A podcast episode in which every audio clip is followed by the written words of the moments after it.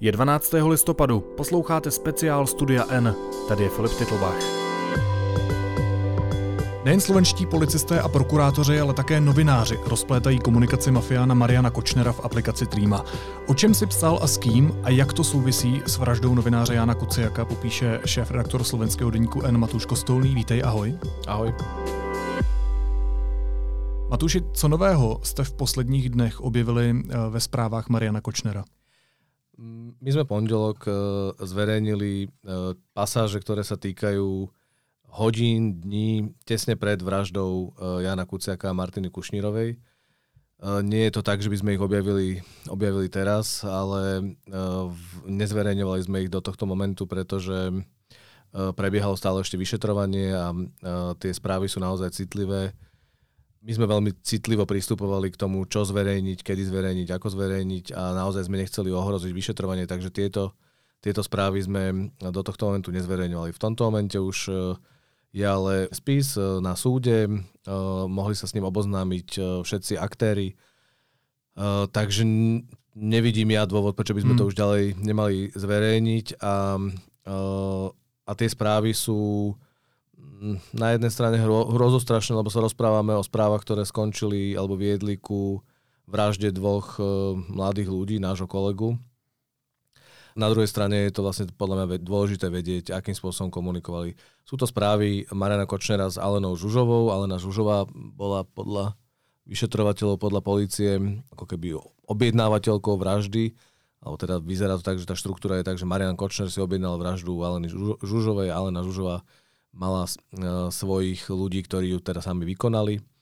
Uh, a s ňou si písal veľmi intenzívne Marian Kočner dlhé obdobie a tie hodiny a dní pred vraždou, tesne po vražde, až do momentu, kedy sa o smrti Jana Kuciaka a Martiny Kušnírovej dozvedela verejnosť, lebo tam prebehlo pár dní, uh, tak tie s dnešným poznaním, čo sa vlastne stalo, sú silné napriek tomu, že oni obidvaja si dávali obrovský pozor a e, v tých dňoch sa nerozprávajú o Janovi Kuciakovi, nerozprávajú sa o tom, že poďme ho zavraždiť. Alebo... Ani náznaky?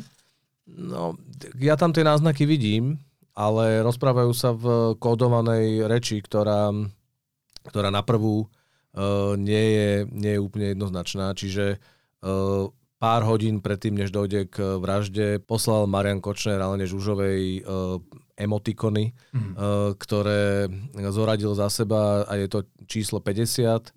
Uh, dnes vieme, že zaplatil 50 tisíc eur za tú vraždu, čiže poslal 50 uh, emotikon, ktorý hovorí, že very soon, čiže veľmi rýchlo a tretí emotikon je prekrížená lepka, ktorá, um, ktorá symbolizuje smrť.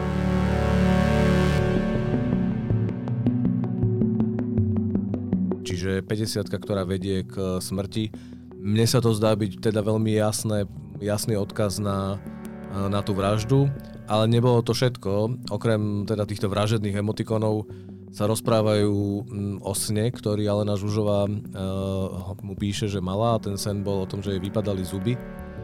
Hovorí, že v, podľa snára podľa snára, neviem, či je jasné, že čo je snár. Snář. Áno, čiže podľa snára uh, je vypadávanie zubov znamená smrť. A hovorí, e, že e, teda v tom sne vypadali zuby zo spodného radu zubov, čo znamená, že sú to cudzí ľudia, nie je jej rodina. A keď potom dojde k vražde v ten deň, tak e, ráno potom, čo sa stala vražda, píše Marianovi Kočnerovi, že prvý zub vypadol. Môžeme sa tváriť, že sa rozprávali o snoch a hmm a, zuboch, ale myslím si, že v tom kontexte, ktorý dnes poznáme, je viac menej jasné, že sa rozprávali o vražde Jana Kuciaka. Jak sa ti to čte správy v takovéhle formě? Je to hrôzostrašné, ale treba zase povedať, že uh, my sme tých textov o, o komunikácii Mariana Kočnera uh, s rôznymi ľuďmi a nebola to len Alena Žužová, ale boli to bývalý generálny prokurátor, rôzni sudcovia, politici, policajti, eh, naozaj, že ľudia, ktorí by mali eh, strážiť krajinu a mali by strážiť ľudí a oni namiesto toho kšeftovali s mafiánom hmm. alebo dokonca teda asistovali pri, pri vražde. tak po tom všetkom, čo sme si už prečítali, tak človek asi stráca takú úplne to základné, základné zrozenie, lebo vlastne by musel byť neustále zrozený. Posledné mesiace by som vlastne musel byť neustále zrozený. Si cenečtejší? Mm, Myslím si, že nie. Myslím si, že sa, teda vedome sa tomu bránim. Vedome sa to snažím nepripustiť si to, ne, nedostať to donútra do hlavy. Čiže viem, že keď som čítal tieto správy a teraz keď sme ich dnes zverejnili, tak uh, je to hrozne krehké. Predstavujem si, predstavujem si rodiny uh, Jana Kuciaka a Martiny Kušnírovej, ktorí tie správy samozrejme už videli, pretože sú, ako som povedal, v spise. Oni ten, k tomu spisu prístup majú už niekoľko týždňov. Uh, takže oni tie správy samozrejme sa nedozvedeli z novín, ale napriek tomu predstavujem si, aké, aké to je hrozné, keď uh, sa ľudský život scvrkne do troch emotikonov a, a naozaj odporných, vulgárnych, vulgárnych správ o tom, ako kto komu vytrhne zúb alebo, alebo kto komu koľko zaplatí a čo kto s kým bude robiť a je to, je to hnus. Ke kolika zprávám má vaše redakce přístup? Čím vším jste se museli probrat, abyste došli do tohohle momentu? Jak si to mám představit? Je to souhrn papíru, který máte v redakci někde? Asi úplné detaily nemôžem, nemôžem povedať, ale sú to tisícky a tisícky správ, ktoré si Marian Kočner písal.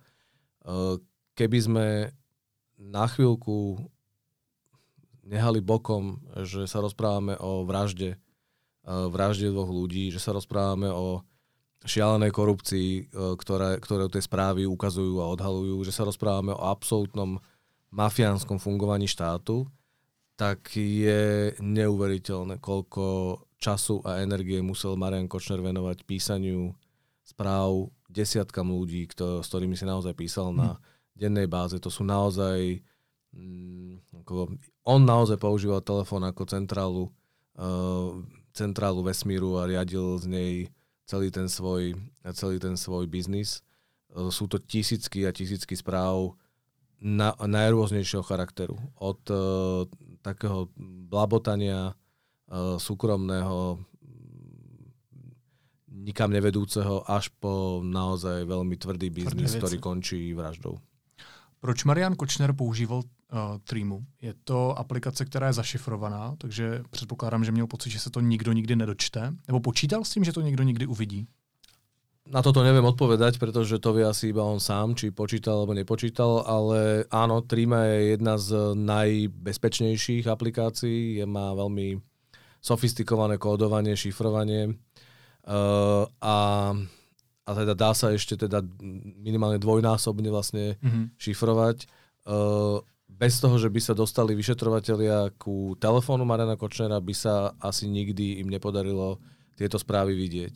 Uh, ťažko si viem predstaviť, že by Marian Kočner chcel a plánoval, aby sa ten telefón dostal k vyšetrovateľom. On je už rok, uh, už viac ako rok vo väzení a k tomu telefónu sa dostali už keď bol vo väzení.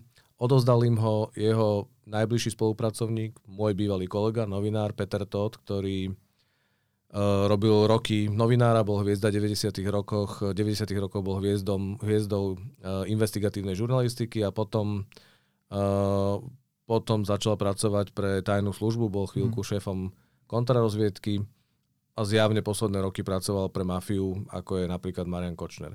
Bol jeho najbližší spolupracovník. spolupracujem s policií. Bol jeho najbližší spolupracovník, uh, ale nepopiera, že sledoval novinárov. Mm-hmm Eh, čiže vrátane Jana Kuciaka, on bol ten, ktorý ho sledoval, kde býva, kde chodí do roboty, kde, kam, uh, kam sa presúva. Sledoval mojich kolegov viacerých. A toto sledovanie viedlo k vražde nakoniec. Čiže on s ním roky, rokúce spolupracoval a skončilo to pri vražde. Um, aj po tej vražde bol stále lojálnym najbližším spolupracovníkom Mariana Kočnera, čiže on za ním chodil do väzenia on bol jeho kontaktom s, kontaktom s vonkajším svetom. Až keď policia zatkla Alenu Žužovú, mm, vtedy Peter Todd hovorí, že vlastne pochopil, že bol súčasťou niečoho, čo ho nechcel byť. Jedna z tých správ, ktorú sme dnes zverejnili, je správa medzi Marianom Kočnerom a Petrom Totom. Minúty potom, ako sme zverejnili, bol to denní gang, ktorý zverejnil prvý informáciu, uh, že zavraždili Jana Kuciaka. Bol to pondelok, ráno, niečo pred deviatou. Pár minút na to si píše Marian Kočner s Alenou Žužovou, pár minút na to si píše s Norbertom Bodorom. Norbert Bodor je človek, ktorý mal veľmi blízko a veľmi silne k polícii a viac menej vyzerá to, že ju riadil tú mhm. políciu. Mm a píše si aj s Petrom Totom. A Peter Tot mu píše, uh, Bratn, snad s týmto nič nemáme spoločné. Je otázka na Kočnera a Košer mu hovorí, že neblázni a teda veľmi to zľahčuje a vedie cynické reči o Kuciakovi a, a čo, čo za tým asi môže byť. Uh, takže Peter Todt v nejakom bode 8 mesiacov po vražde sa rozhodol začať spolupracovať s policiou a odozdal policii uh, viacero vecí, ktoré patrili Marianovi Kočnerovi. Čo presne viedlo Petra to tak tomu. Prečo sa po 8 mesiacoch zrazu rozhodol prejsť na druhú stranu. Aké sú naozaj úprimné jeho pohnutky k tomu, čo robí. Nikto Či neví. sa mu dá naozaj veriť, ehm, tak e, myslím, že to nevieme, ale fakt je ten, že bez jeho spolupráce by podľa všetkého vyšetrovateľia nemali také množstvo dôkazov, hmm. ako majú.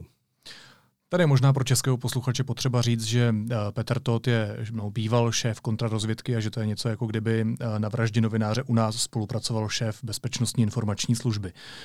Um, je ta komunikace přes aplikaci jeden z hlavních důkazů v případě vraždy Jana Kuciaka a jeho partnerky Martiny Kušnírové?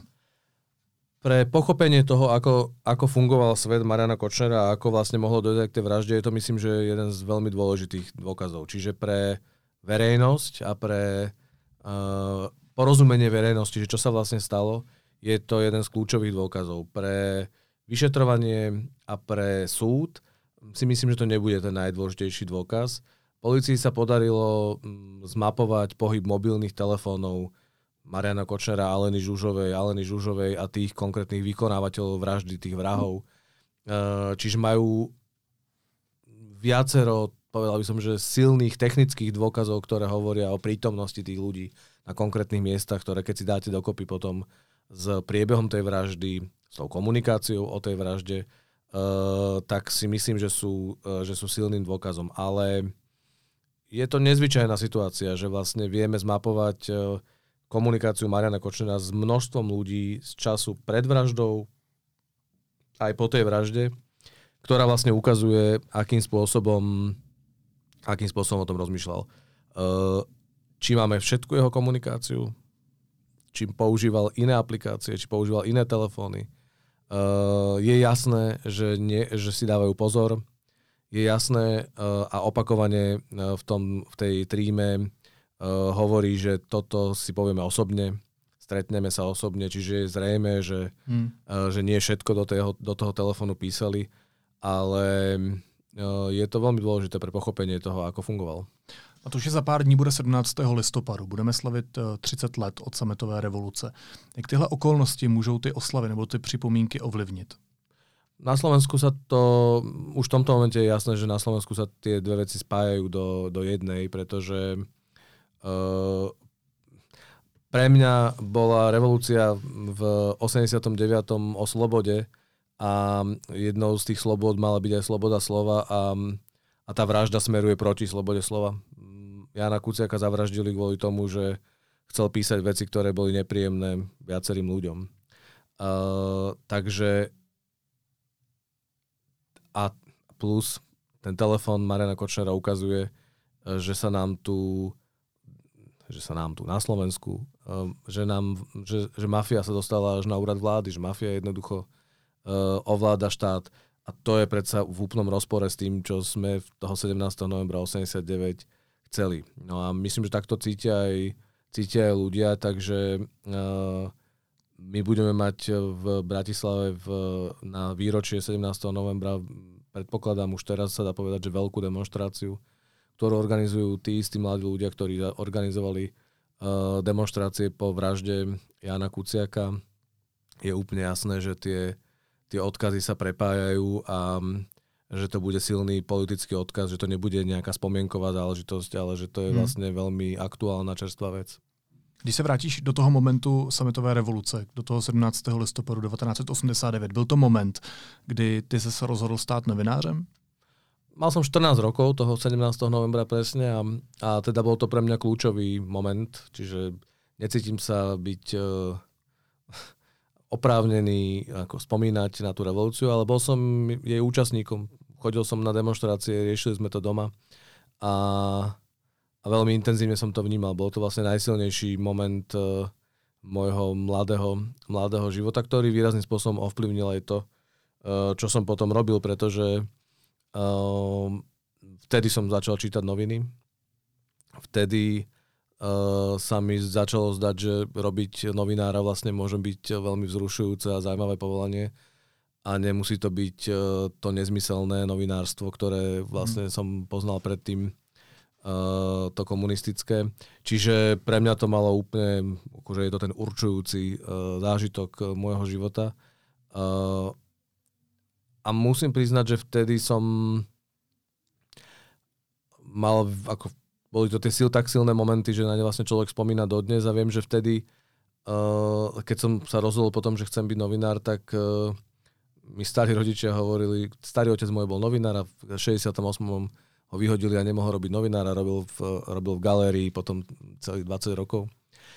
Um, vešal obrazy. A, um, a keď som sa vlastne rozhodol, že chcem robiť uh, novinára, tak on mi hovoril, že či to je dobré rozhodnutie, že, že vlastne tí novinári budú vždycky mať problematické povolanie a že to bude vždycky tá politika do toho vstupovať. A ja som mu tak asi naivne a teda primerane 18 rokom vtedy, keď som išiel na vysokú školu, hovoril, že to tak už nebude, že to, to sa vlastne v tom 89.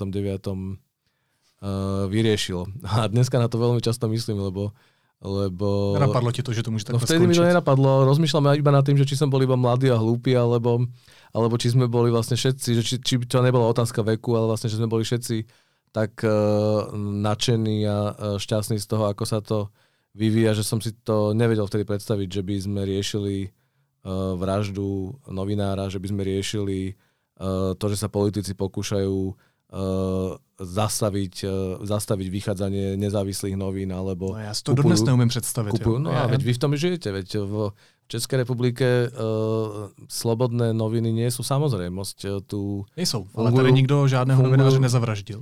Áno, vražda novinára je absolútne zlomová, zlomový moment a je to niečo, čo, čo je úplne začiarou uh, a naozaj, že teda verím, že sa to nebude opakovať na Slovensku, verím, že že to bol exces, ktorý, ktorý sa nezopakuje, ale, ale veď e, to ne, nemusí skončiť iba vraždou. O, o ohrození slobody slova e, sa môžeme rozprávať e, v našich krajinách intenzívne a veľa a, a je to veľmi aktuálna téma, aktuálna, aktuálna aj po 30 rokoch. Je pravda, že když se člověk v Česku podívá na majitele médií, tak eh, je to rozhodně problematické. Zároveň ale je potřeba říct, eh, že třeba veřejnoprávní média v Česku jsou v celku silná. Doufám, že to nejsou silná slova. Sám jsem pracoval v Českém rozhlase, znám kolegy z České televize. Ačkoliv ten tlak na ně je, a ne vždy to není problematické, ale nějakým způsobem tedy veřejnoprávní média fungují zřejmě tak, jak by fungovat měla. Ano, je to, je to ten rozdielový moment. To, od 90. rokov sme vlastne vždy pozerali my zo slovenských médií na tie české s pohľadom a s pocitom, že sme na tom horšie a že to je vlastne komplikovanejšie nástupom Andreja Babiša a, a ďalších, ktorí teda vlastne sa stávajú postupne aj tu v Českej republike vlastníkmi médií a ich zá, zámery jednoznačne nie sú um, ani teda um, zlepšovať spoločnosť a pomáhať žurnalistike, a, a dokonca si myslím, že ani nie biznisové, ale sú naozaj politického charakteru. Mocenské. Mocenské tak uh, myslím si, že v, tejto, uh, v tomto porovnaní je dneska Slovensko na to celkom lepšie. Ale rozdielový moment je presne verejnoprávne médiá. Tie slovenské uh, majú za sebou históriu v podstate neslobodnej, tvor, neslobodnej tvorby a fungovania. Hlavně připomeňme, že na Slovensku je rádio i televize v jednom, jednom celku RTVS několik let už to samo o sebe by nemuselo byť podľa mňa až takým problémom, ale to, akým spôsobom vstupujú politici do fungovania tých verejnoprávnych médií, to, akí novinári tam nakoniec zostávajú pracovať, pretože tí slobodní sú odtiaľ vytlačaní uh, a majú naozaj tí novinári veľmi, veľmi ťažkú, ťažkú pozíciu, uh, tak uh, ja veľmi pozorne sledujem tie tlaky na české verejnoprávne médiá a je jasné, že sa to, že teda tam tiež funguje, teda tiež sa tam ten šrobik zaťahuje a zaťahuje, ale myslím si, že ten výsledok je zatiaľ výrazne v prospech prospech tých uh, českých tvorby. kolegov. Mm, ale na druhú stranu zase mm, teda toho Babiša máte, myslím, že výrazne ako keby to je bod, ktorý dáva zase, mm, zase vás späť dole, pretože mať uh, najbohatšieho človeka alebo jedného z najbohatších ľudí v krajine, ktorý je premiérom a predsedom najpopulárnejšej strany a súbežne sa tvári, že, je, že, že vydáva kvalitné noviny, tak to je také, neviem, ani v Južnej Amerike to asi úplně je bežné. Tak naštěstí tady máme partu novinářů, která se rozhodla fungovat i nezávisle stejně jako na Slovensku. Jenom pochopil jsem správně z těch tvých slov, že veřejnoprávní média na Slovensku nejsou svobodná?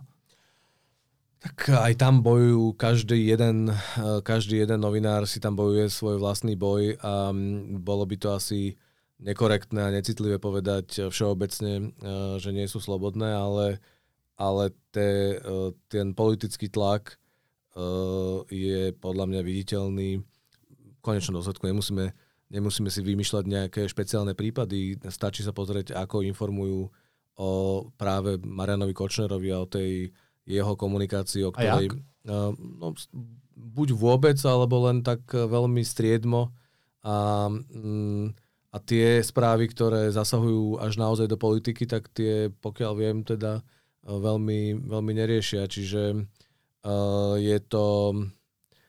A znova, môžu povedať, že sa im to... Môžu povedať, že to nie je kvôli politickému tlaku, že to je profesionálne rozhodnutie neuverejňovať súkromnú komunikáciu. Um, no pak je také otázka toho, že když ti ve veřejnoprávních médiích nezbyde moc kvalitních novinářů, tak nemáš moc původních zpráv. To je jednoznačne ten prípad a tam zo slovenských verejnoprávnej televízie rozhlasu za posledné dva roky odišli desiatky uh, najšikovnejších novinárov, mm. ktorí uh, pomenovali ten tlak uh, politický, ktorý tam prebieha a neboli, buď museli odísť, alebo neboli ochotní už ďalej sa nám podielať. Tam sú konkrétne politické strany, ktoré tam dostávajú neadekvátne veľký priestor a, a, a iné politické strany a iné názory a myšlienky, ktoré sa tam neobjavujú. Čiže nie je to tak e, vulgárne zošrobované ako asi v Maďarsku alebo v Polsku, ale to porovnanie s českou televíziou alebo s českým rozhlasom e, robí z z tej slovenskej naozaj že e, veľmi slabého partnera. Ačkoliv mám pocit, že česká veřejnoprávní média jsou v celku silná, jsou svobodná, nebo je tam prostor pro svobodnou volbu, lépe řečeno, tak je třeba z Českého rozhlasu jde vidět, eh, že odchází spousta kvalitních lidí minimálně v posledních letech. Zajímala by mě ještě poslední otázka, která se týká tvojí nebo vaší uh, slovenské redakce Deníku N. Uh, udělali jste od té doby, co se zveřejňují různé zprávy o Marianu Kočnerovi, o těch, o těch zprávách, které se týkají vraždy Jana Kuciaka, nějaká bezpečnostní opatření? To je, je to téma, které se asi, o kterém předpokládám určite nemůžeš moc mluvit určite asi veřejně, ale... Nie, je, to, je to vážna téma, pretože naozaj pred, pred vraždou Jana Kuciaka v podstate by ma nenapadlo, že to je niečo, čo musíme riešiť. Uh, nepamätám si fyzické útoky na novinárov. Zdalo sa mi to byť uh, ako keby z iného sveta a nepristupovali sme tomu, teraz spätne to viem povedať, že sme tomu nepristupovali s takou vážnosťou ako dnes. Čiže to sú, keď to budem teraz hovoriť, tak to ako keby banálne to vyzerá, ale k nám do redakcie sa už nedá dostať uh, zvon bez toho, že by ste prešli turniketom a že by, hmm. ste, uh, že by vás niekto vpustil donútra. To predtým bolo možné, teraz to nie je možné. Oveľa vážnejšie berieme uh, uh, výhražky a agresívne, agresívne reči um, na Facebooku alebo inde na internete. Um, dovtedy vlastne takisto som mal pocit, že to je súčasťou našej práce. Tak ako politici si musia byť schopní vypočuť oveľa viac nepríjemných a častokrát teda naozaj, že hrozostrašných slov, takže aj novinári musia byť schopní pracovať s týmto momentom, pretože my sme sa slobodne rozhodli robiť túto verejnú robotu a sme pod verejnou kontrolou a tá kontrola niekedy môže byť aj nepríjemná. Hmm. Ale fakt je ten, že dnes vieme, že tie vyhrážky nemusia skončiť iba blbými rečami na Facebooku, môžu reálnu podobu. Môžu mať aj reálnu podobu. Čiže uh, všetci kolegovia vedia, že v prípade takýchto agresívnych alebo násilím, násilím zavaňajúcich uh, uh, správ uh, sa obraciame na právnikov alebo na policiu a teda bereme to s absolútne naj, najväčšou vážnosťou. Ale mm, už po pár dňoch po vražde Jana Kuciaka, keď aj policia ponúkala novinárom ochranu a pomoc a tí, ktorí boli blízko Janovi Kuciakovi alebo robili s ním na, na témach, tak dokonca dostali aj, dostali aj ochranu. Uh, pokiaľ viem, tak dnes ju vlastne nevyužíva už nikto z tých novinárov, pokiaľ viem lebo veľmi rýchlo zistíte, že to vlastne je voľba, že či chcete robiť ďalej tú robotu, ktorú ste robili, a, alebo ju nechcete robiť, pretože s policajtami, ktorí vás majú chrániť, to za petami sa nedá robiť e, investigatívna novinárčina.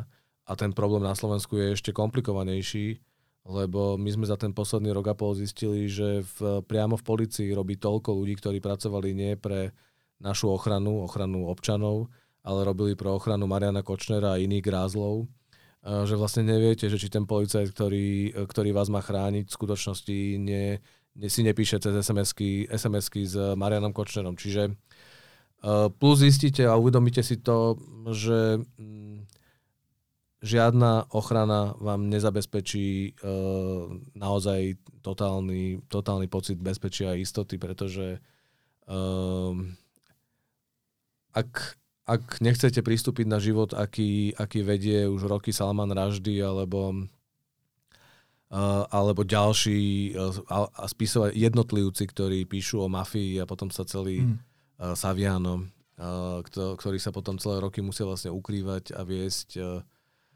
život na úteku, tak uh, vlastne je to veľké, veľmi veľké zásadné rozhodnutie, či chcete uh, tú robotu robiť ďalej aj s tým rizikom, že je nebezpečná, alebo potom radšej z toho idete preč. Nikto z mojich kolegov, neodišiel a mm, teda väč, veľká väčšina kolegov, novinárov, ktorí, ktorí pracujú na tých najcitlivejších témach, viem, že teda zostávajú naďalej a pracujú a pokračujú a je to jedna z vecí, ktorú myslím, že Marian Košner v tom svojom telefóne si nevypočítal dobre, lebo ak malo byť cieľom tej vraždy uh, zastrašiť a umlčať novinárov, tak e, to sa mu nepodarilo. Úplný opak sa stal pravdou. E, novinári ešte viac píšu o jeho, o jeho svinstvách a hrabú sa v nich a zistujú. E, a dnes vieme o Marianovi Kočnerovi a jeho mafiánskom svete tisíckrát viac, ako sme vedeli před rokom a pol. My hlavně víme, nebo já jsem viděl reálnou podobu, jak to vypadá, když člověk lustruje novináře na sociálních sítích eh, Zuzany Kováčič Hanzelové z deníku SME, hmm. která zveřejnila toho svého pavouka, eh, jaké má auto, jaký má řidičák, číslo občanského průkazu, matka, otec. Taký pavouk mám aj ja. Podobně. Taký, pa, taký, takého pavouka urobili aj mne. Videl som. Áno, áno, bol som na policii vypovedať a teda ďalších 28 kolegov z našej redakcie to boli myslím 5, 5 ľudia, 8 alebo 9 z týchto 29 eh, eh, rozrobených novinárov. To potom... sú ale úřední údaje, v tom museli no, přece spolupracovať úředníci. To robili policajti. To robili policajti, ktorí eh, na pokyn práve toho Norberta Bödera, ktorého meno som už spomenul. Norbert Böder je, je naozaj, že on má súkromnú bezpečnostnú službu, a, a, ale je rodinne, rodinne príbuzný s Tiborom Gašparom. Tibor Gašpar bol policajný prezident za vlád Roberta Fica, dnes už nie, musel po vražde Jana Kuciaka odstúpiť. A je jasné, že dokázal vlastne tento Norbert Bodor v skutočnosti vlá- vládnuť v policii, ovládať ju. Norbert Bodor uh, je posledné teraz dni hviezdou, pretože v tom veľkom zápasníckom dueli, ktorý sa odohral v Prahe práve cez víkend, Uh, tak ten náš slovenský bojovník, ktorý, Objavil. ktorý zvíťazil, tak je, on je jeho tréner. On mu ďakoval uh, on mu ďakoval v tom ringu uh, po víťazstve, um, ďakoval Norbertovi Bederovi, ktorý tam s ním bol a, a, a teda uh, zjavne vie dosť dobre pomôcť k tomu, ako niekoho zraziť na kolena. No. Pro mě ještě poslední otázka. Jaký je to pocit vidět svého pavouka? Mm, za normálnych okolností vlastne to nič nie je, lebo sú tam len údaje, ktoré sú vlastne dostupné, čiže tam je adresa, dátumy narodenia, čísla občianských, e, mojich e, najbližších e, rodičov, súrodencov, detí, auto, adresa, keby som mal zbrojný pás, tak je tam zbrojný pás, alebo teda aké, aké zbranie vlastním nemám, čiže to tam to tam nie je. Čiže za normálnych okolností by som si povedal, že to nie je také dramatické. Ale keďže vieme, že to bol ďalší krok k tomu, aby sa dostali k Janovi Kuciakovi až blízko, keďže vieme, že tá motivácia robiť toho pavúka nebola kvôli tomu, že by, uh, že by mi chceli pomôcť alebo ma chrániť, ale naopak, uh, že vlastne sa ti hrabu v súkromí, tak je mhm. to, je to hrozostrašné ale hrozostrašné na tomto, ako nefunguje štát, lebo presne na tom prípade si vieš predstaviť to, že to musel niekto urobiť na polícii, niekto mu to musel prikázať, niekto to musel vykonať. Čiže to nebol chorý nápad jedného človeka, ktorý potajme to urobil, to bol oficiálna akcia uh, a ten štát, ten systém zlyhal. Jednoducho, hmm. tam sa neozval nikto, počas toho procesu sa neozval nikto, kto by povedal, že prečo, robím, prečo mám robiť pavúka Matušovi Kostolnému, veď mm-hmm. nie je z ničoho podozrivý. Nič, eh, Tá policia, ktorá vás měla chránit. Nič nemal, nemal, nemal žiaden pádny dôvod na to, aby, aby sa mi v tom súkromí tá policia hrabala. Keď sa hrabali takto, eh, v prípade, dnes vieme, kvôli vražde Jana Kuciaka o tom vieme, ale je zjavné, že takýmto spôsobom vstupovali do súkromia tisíciek občanov eh, našej krajiny. A, a čo ja viem, čo všetko zisťovali, akým spôsobom v čom všetkom sa hrabali, čo všetko, čo všetko pozerali.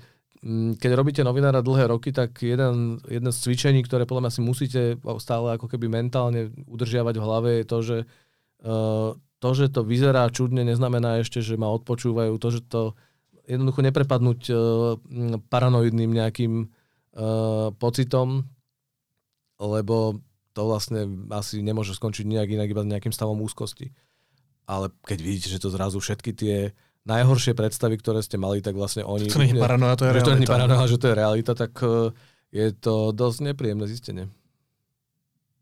A žiješ teď v paranoji? Nežijem. Uh, asi mám takú povahu... Inak sa zeptám, věříš teď státu? Mm, verím, lebo som celkom zorganizovaný v svojej hlave, čiže verím v demokraciu, veľmi hlboko som presvedčený, že že demokracia je tak silná, že dokáže zvládnuť aj tento typ e, únosu alebo teda naozaj že nabúrania. E, čiže verím v to, že ľudia vo voľbách e, rozhodnú tak, aby, aby sa niektoré, niektoré trendy zastavili a, a vymenili sa za tie zdravšie a lepšie. Čiže v to veľmi intenzívne verím. Um, verím v to, že, že jednoducho nemôže vládnuť chaos, anarchia, Čiže nejaký typ rešpektu voči štátu stále ešte mám, ale úctu nie. Říká šéf-redaktor slovenského denníku N. Matuš Kostolný. Matuši, díky moc za práci i za rozhovor. A ja ďakujem veľmi pekne.